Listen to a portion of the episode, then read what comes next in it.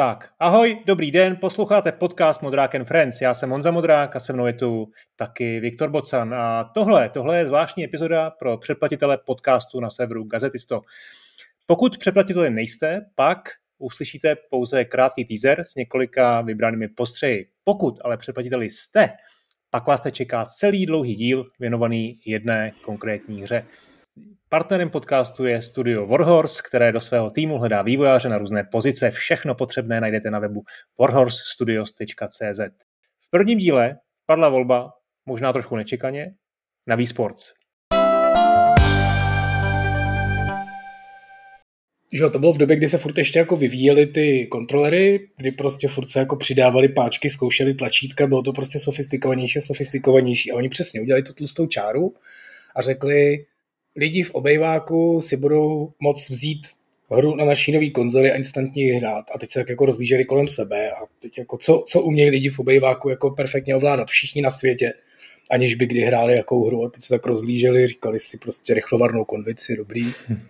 A teď ty další, a pak našli prostě ten televizní ovladač a uvedli konzoli, která se ovládá televizním ovladačem. The hell? Prostě. To, a, a přesně jako vývojář na to koukáš a říkáš si, to je současně tak geniální a tak dementní, že prostě jediný, kdo takovou věc může udělat, je Nintendo. A jediný, kdo může uspět v takovéhle věci na světě, je prostě Nintendo a oni teda opravdu jako uspěli kolosálně. Se vrátím na, na koleje k tomu bowlingu, protože to je za mě opravdu nejlepší, nejzávodnější disciplína, mám pocit, že tam je ten přirozený pohyb, že uděláš ten jeden krok, taky se u toho podle mě nejčastěji vždycky rozbíjela ta televize, co jsem aspoň viděl na těch, v těch reportážích a na YouTube, že, že si udělal ten krok dopředu a přirozeně prostě si ne hodil tu kouli, ale hodil ten ovladač, jo. A taky tam bylo super, že jsi tam měl vlastně ten element toho, že si musel pustit tlačítko. Jo? Což teda mimochodem u té nové verze na to Nintendo, Nintendo Switch Sports, tak tam to není. Nevím proč. Jo? A u toho Wii Sports si prostě musel držet tlačítko, udělal si ten krok pohybu dopředu, hodil si a ve chvíli, kdy si chtěl pustit kouli, tak si pustil tlačítko. A... Tak jasně, no, protože to je důležitý. No jasně, no přesně, protože máš ty prsty v té kouli a ty je potřebuješ jako dát, že zase to, to působí hrozně realisticky. Protože ono to je hrozně přirozený, že jo? Když, když jako tě naučí, že máš ovládat tu hru přirozeně, že fakt jako máš pinkat tou raketou nebo máchat tou baseballovou pálkou, tak prostě ten další logický krok je, že prostě tím ovladačem hodíš, protože to je takovou že? takže ji držíš, pořádně se napřáhneš a pořádně to pustíš, jo, a, a on a kdo by si dával poutko, že jo, to nikdo nedělal. Ale já jsem si ho dával poctivě. Když nemá člověk vedle sebe spoluhráče, nebo někoho, s kým může poměřovat síly, tak eh, tenis je nejlepší, je takový prostě nej, nejintuitivnější. Myslím si, že to je ta hra, která byla vždycky prezentovaná jako primárně z, té, z celé té kolekce protože prostě stačilo vzít do ruky ten ovladač, ten ovladač taky nakonec eh, sám vyluzoval ty zvuky, takže ono, když člověk jako máchnul ten forehand a trefil ten balonek, tak v tu chvíli se z toho ozvalo, ozvalo to pinknutí. Jo.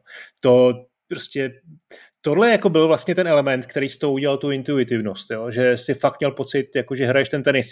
To znamená, prostě velmi rychle jsem pochopil, že to jde hrát v, zápi- v zápěstí, jo, že můžeš prostě sedět klidně jako na, na, na gauči a prostě dělat jenom jednoduchý, krátký údery v zápěstí, e, stačilo to vlastně udělat na časování, ale vůbec mi to nevadilo. Jo. Podstatný, co tam bylo, je ta intuitivnost toho, toho, že to co, to, co uděláš ty ten pohyb, ať už jakýkoliv, tak se stane na obrazovce, že, to, že ti to jako pinkne v tom ovladači a že když se mi někdy chtělo a chtěl jsem jako vyhrát, tak jsem to hrál zápěstím a když se mi někdy jindy chtělo jinak a hrál jsem to třeba proti e, někomu z rodiny, tak jsme si to prostě hráli jako skutečný tenis, že jsme si hráli na ten tenis. Přesně, jsme taky doma hráli.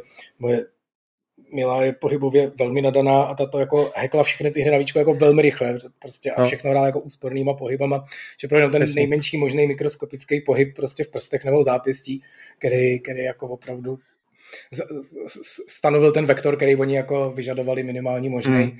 a pak si prostě opravdu mohl ležet na boku a jenom tak jako ve vzduchu mírně, mírně hýbat rukama a ono, ono to dělalo zázraky. Ale přesně jak říkáš, ve skutečnosti se mohl na to vykašlat, mohl se prostě postavit jako naplno do tenisového postoje svého oblíbeného a, a, a hrát pořádně. Ale Aitoj uh, vlastně vyšel o tři roky před uh, Víčkem Jo, v říjnu 2003 byla, byla vyšla vlastně kaj, eh, kamerka iToy na PlayStation 2, vyšly tam nějaké jako minihry, kde si jako, já nevím, čistil sklo, eh, mával si, hrál si jako, já nevím, fotbalový míče si jako hlavičkoval hlavou a podobně. Byly to jako triviální minihry, které samozřejmě z principu toho pohybu moc, moc jako nefungovaly, ale ta určitý ten casual aspekt si myslím, že tam jako Sony, Sony už, už těch pár let před víčkem dokázalo dokázalo jako nakousnout, bych tak řekl.